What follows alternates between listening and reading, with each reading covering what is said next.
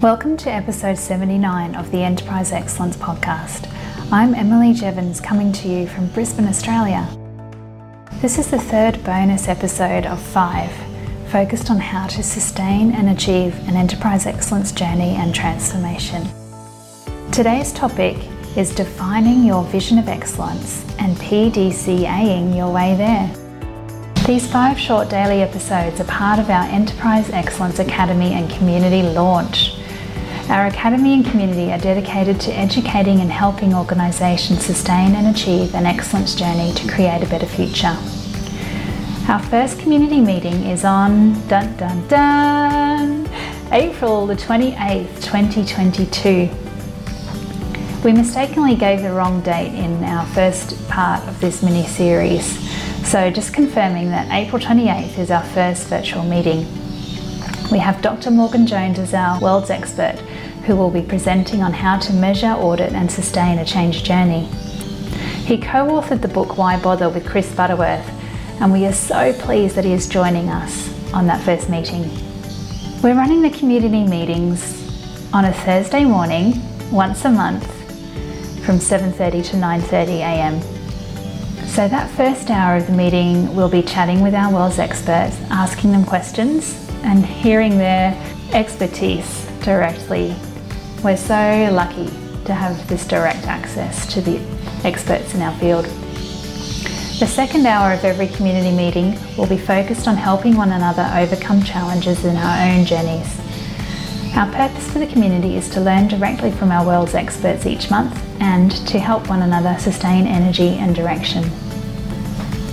We're also running a competition for our listeners and our clients during the month of March where you can go into the draw to win a place on one of our Agile certified training courses.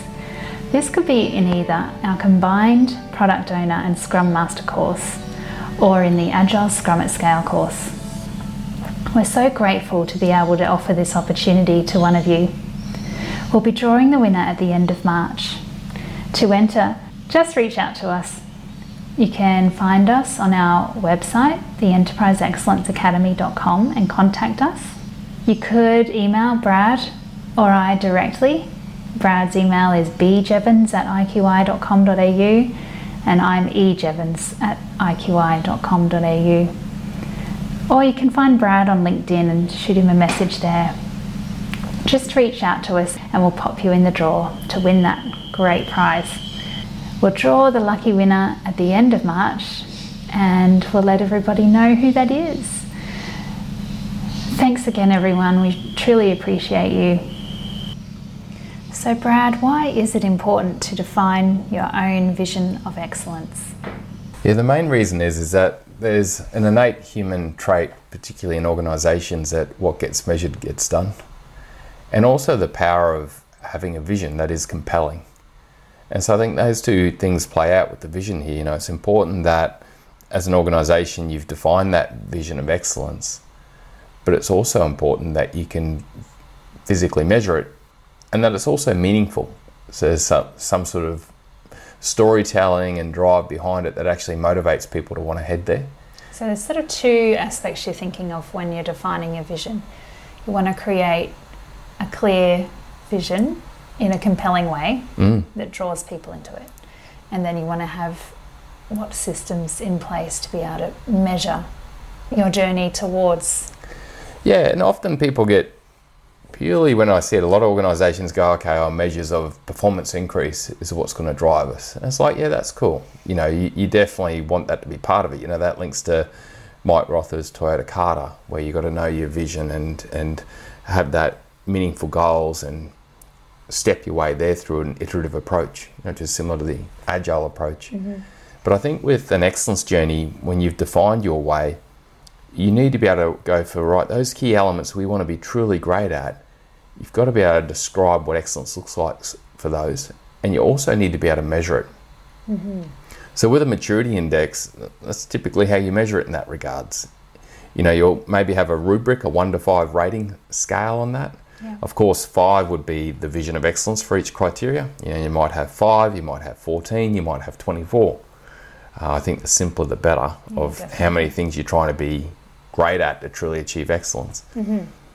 And then you can either for measurement, have a descriptor of what it would look like at level one, level two, level three, level four, level five, or like what I've seen Peter Hines do, where and uh, SA partners do based on that legacy. Is I see that they just have, you know, level one is we're not started yet. Yes. Level two is we're forming it Yeah. and it planning it. Level three is we deployed it, but we're having to lead it hard.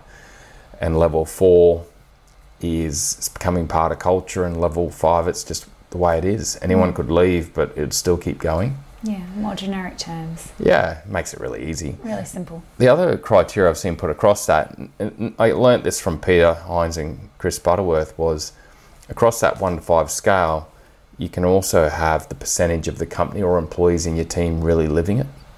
So, As like, the measurement. Well, as a double measurement, like one of the measurements is that what I just mentioned, that not started. Mhm. But at not started, you might say that, well, that means maybe 10% of the people are doing it or no one's doing it. Okay. You know, forming, you could say that 20% of the team are actually starting to do it. Um, at deployed, where it's starting to be deployed and led, you might go, there's up to 40% of people doing it. right. And once you get up to autonomous, which is, you know, it's becoming part of the culture, you might say that 70% of the people or teams in our organization, whether you're taking that organization wide view or a team view, Yeah. are doing it. Yeah. And then, of course, way of life, you'd be saying 90 to 95% of teams or our people are doing that system or that behavior. Yeah. Because pr- pretty well that's what it comes down to on your maturity index, things you're trying to be great at. That'd be a blend of systems you want to be great at.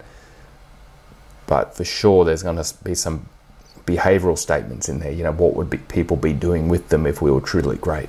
Yeah. Yeah. Great. And so that's the vision and the, the measurement of it. You know, the vision gets captured in that maturity index, and you know, I guess also there could be incorporated into the company's vision statement also. And then you have the maturity index or a rubric style system that can be Which is, used. Yeah. Your measurement. And then of course you still have, but your the goals you're chasing with them. You know those measurable goals of what it might be. You know maybe it's at a simple term it may be greater profitability, a dramatically reduced environmental impact, uh, a greater net promoter score internally with our employees or externally with customers. You know there will be those measurable goals and Are know, they part of the rubric or are they Separate. They're separate. separate. They tie into, you know, they, they tie into your strategy deployment system, you know, strategic planning and deployment system into the future. But they also tie into your vision. Yeah. So it all bolts together. And I think the importance of vision has really become clear to me, especially on these journeys, but also that a vision actually describes what it looks like. Yeah. It's visual. A lot of visions are we're going to be the biggest, we're going to be the greatest, we're going to be, but what, what does that look like? Mm. you know, to be that, what is that? You know, and so I think number one, even for your top line company vision, I, I believe it's important that it actually describes what it would look like, feel like. You know, get into that uh, humanistic element because people can really link into that. I think for your maturity index of excellence, as you build that, you need to be descriptive with it. You know, Yeah. people need to be able to read it and they need to be able to go, okay, I could see that. I know it would be happening if we did that. Can you give us an example? Is there a company's vision that you know really well and you can sort of, Oh yeah, the yeah. I I don't know if it's legit or not, but Henry Ford's vision. I saw it through uh, a study that was done, and like he had this vision right from the early days, which was it's quite descriptive. It would be, you know, every man of a decent, of an okay or a decent wage would be able to uh, afford and shift from the horse to the motor vehicle and drive through our beautiful green country you know, enjoying weekends pleasures with his family. It was like that, you know. So he was basically saying in that vision that we're going to create a low cost car that anyone can buy But and put the horse to the side and really get out there and see our beautiful country with that, with his or her family. You know, Mm. well, back then it was that his masculine type piece, of course. Mhm. But that was a really good one. And then also JFK's, of course, moonshot statements around, you know, by the end of the decade, we'll put a man on the moon, not because it's easy, but because it's hard.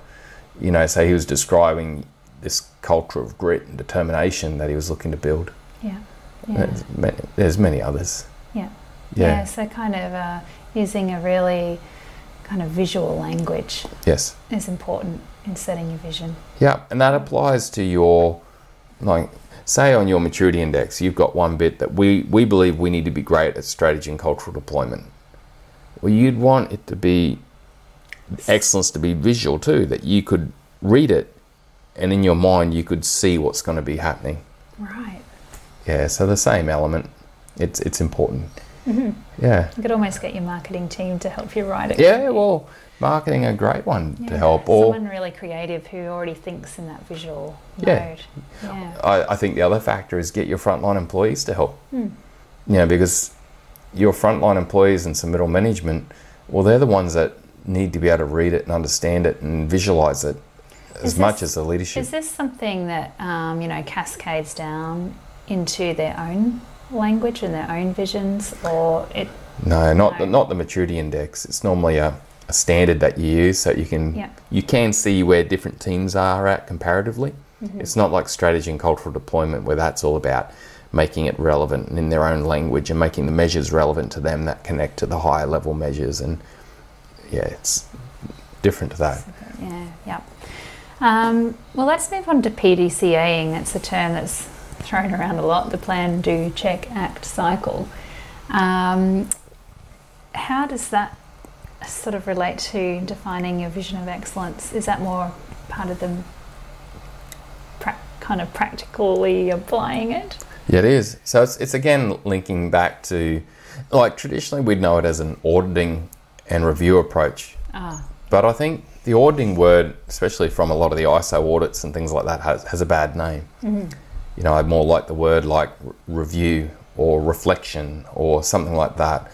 That we're actually getting out and running a process where teams are able to, and the company as a whole, you know, that macro view and away of the company, but go in more detailed into individual teams, and you can review, reflect, and learn from it, and then adapt.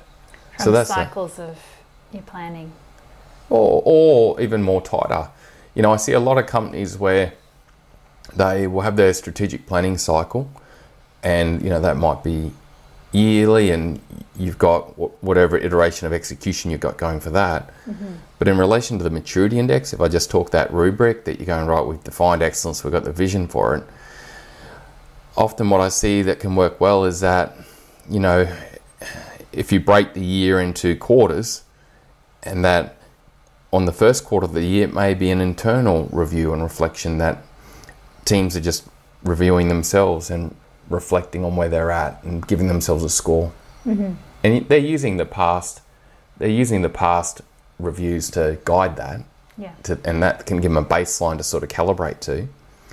But then on the six monthly, it may be a, a quality team or an internal review team, or maybe the business improvement team, or someone who's really an expert in this uh, operating system or this excellence model that comes in and does an independent review. Mm-hmm. Or it could be peers, team members from one team going to another team, and they're doing a review and then they're learning it. And then, uh, uh, you know, from that, they're then setting actions and work they're doing for the next quarter to bring themselves up to maturity. Mm-hmm. And then once a year, it may be an external party that comes in, you know, which I know that's a big part of what SA Partners does with organisations where many of them they'll play that external party to come in and do a review and, and reflect and learning and support and help the organisations then set a path for the time ahead. Mm. And, and why do you think companies might need the external? It's it's im- it's important to get calibration from multiple angles. You do know, you think biases working? yeah, biases kick in, and and um, it just gives you that different view. I think the book for this is really the book by Dr. Morgan Jones and Chris Butterworth. You know, why bother? Have you got it? Yeah, I've got it here. Like really, in essence, to reading how to do this in a really detailed, well way. It's a Why bother? new one just out. Yeah. Sorry, I keep going to the wrong camera. And the biggest topic in there is all around the calibration, I think, too. There's a lot of techniques which, in these short, sharp sessions we're doing right now, I won't go into. Yeah. But in, in essence, what you're doing is you, you're following the PDCA cycle. You know, you, you're doing some planning based on your excellence model and your, and, and your strategy you're working on for the year. And this could be a team or that from a whole company view. And you're going to then execute it, do it. And then you're going to do a review where you're going to come in and, in a way, audit it or do a measurement system based on your maturity index, which is your, your check. And then you're going to act based on that. Yeah. And you're going to, from that, you're going to go back to planning and you're going to plan and set targets for the next sequence of events that you want to. And you may only be targeting one or two elements, not the whole 14 elements if there's 14 or Makes 7. sense to try and embed Yeah. just a couple at a time and let people really get the feel of them. Yeah. And the way you gauge that is on what's going to help you the most move towards your Goal. vision and goals, Yeah. meaningful goals. Yes. And then it becomes a thing that's actually helping a team, not something else, you know, that's being put on them. And I think I think that's important. Yeah, cool. Um, well, just mentioning back to the book, Morgan Jones is going to be our first guest on our community. First expert, yeah. our first expert. And I guess he's written a lot of books. Many. So there'll be possibly a lot of top, topics that he talks about. But this could be one that we could really delve into a little bit more with him. Well, it's, it's why I've got Morgan coming in first, and I could have had Chris too. Chris will come in at some stage, but it's because that community is is geared to help people run PDCA and their excellence journey for years to come. Yeah. Like this is not a one or two year thing. To truly become great, get up there with the John Deeres, the Toyotas, the you know these organisations. You're talking ten years at least, and so that's why I've got Morgan in first because so much of this community is about okay, so defining excellence, being able to create your vision for it, and then being able to do this review and reflection, this PDCA cycle, which we're going to use Scrum at scale techniques to do. But the why bother book is critical to it. It might become pre-breeding for everyone, but um, yeah, so that's why Mor- Dr. Morgan Jones is coming in first up. Yeah, so any of you looking to join the community, you know, write down some questions you got off this little short, sharp episode and send them in to us, and um, we'll be collating questions from the community. Yeah, Yeah, to be to be asking Morgan in that first meeting. yeah, So it's Oh. very exciting. Send them through. yeah. Good. Yeah. All right.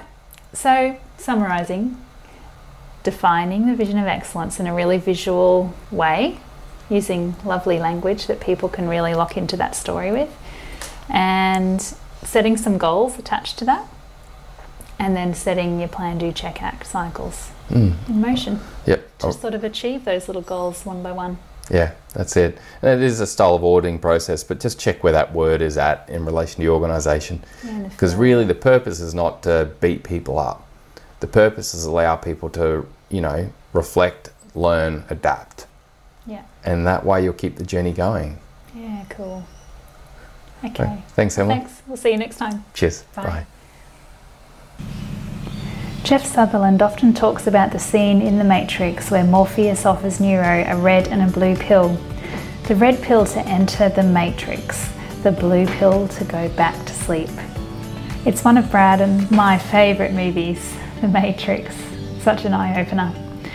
Unfortunately, most organisations and people trained in Agile or Lean Six Sigma take the blue pill and go back to sleep after the training, back to the way things have always been.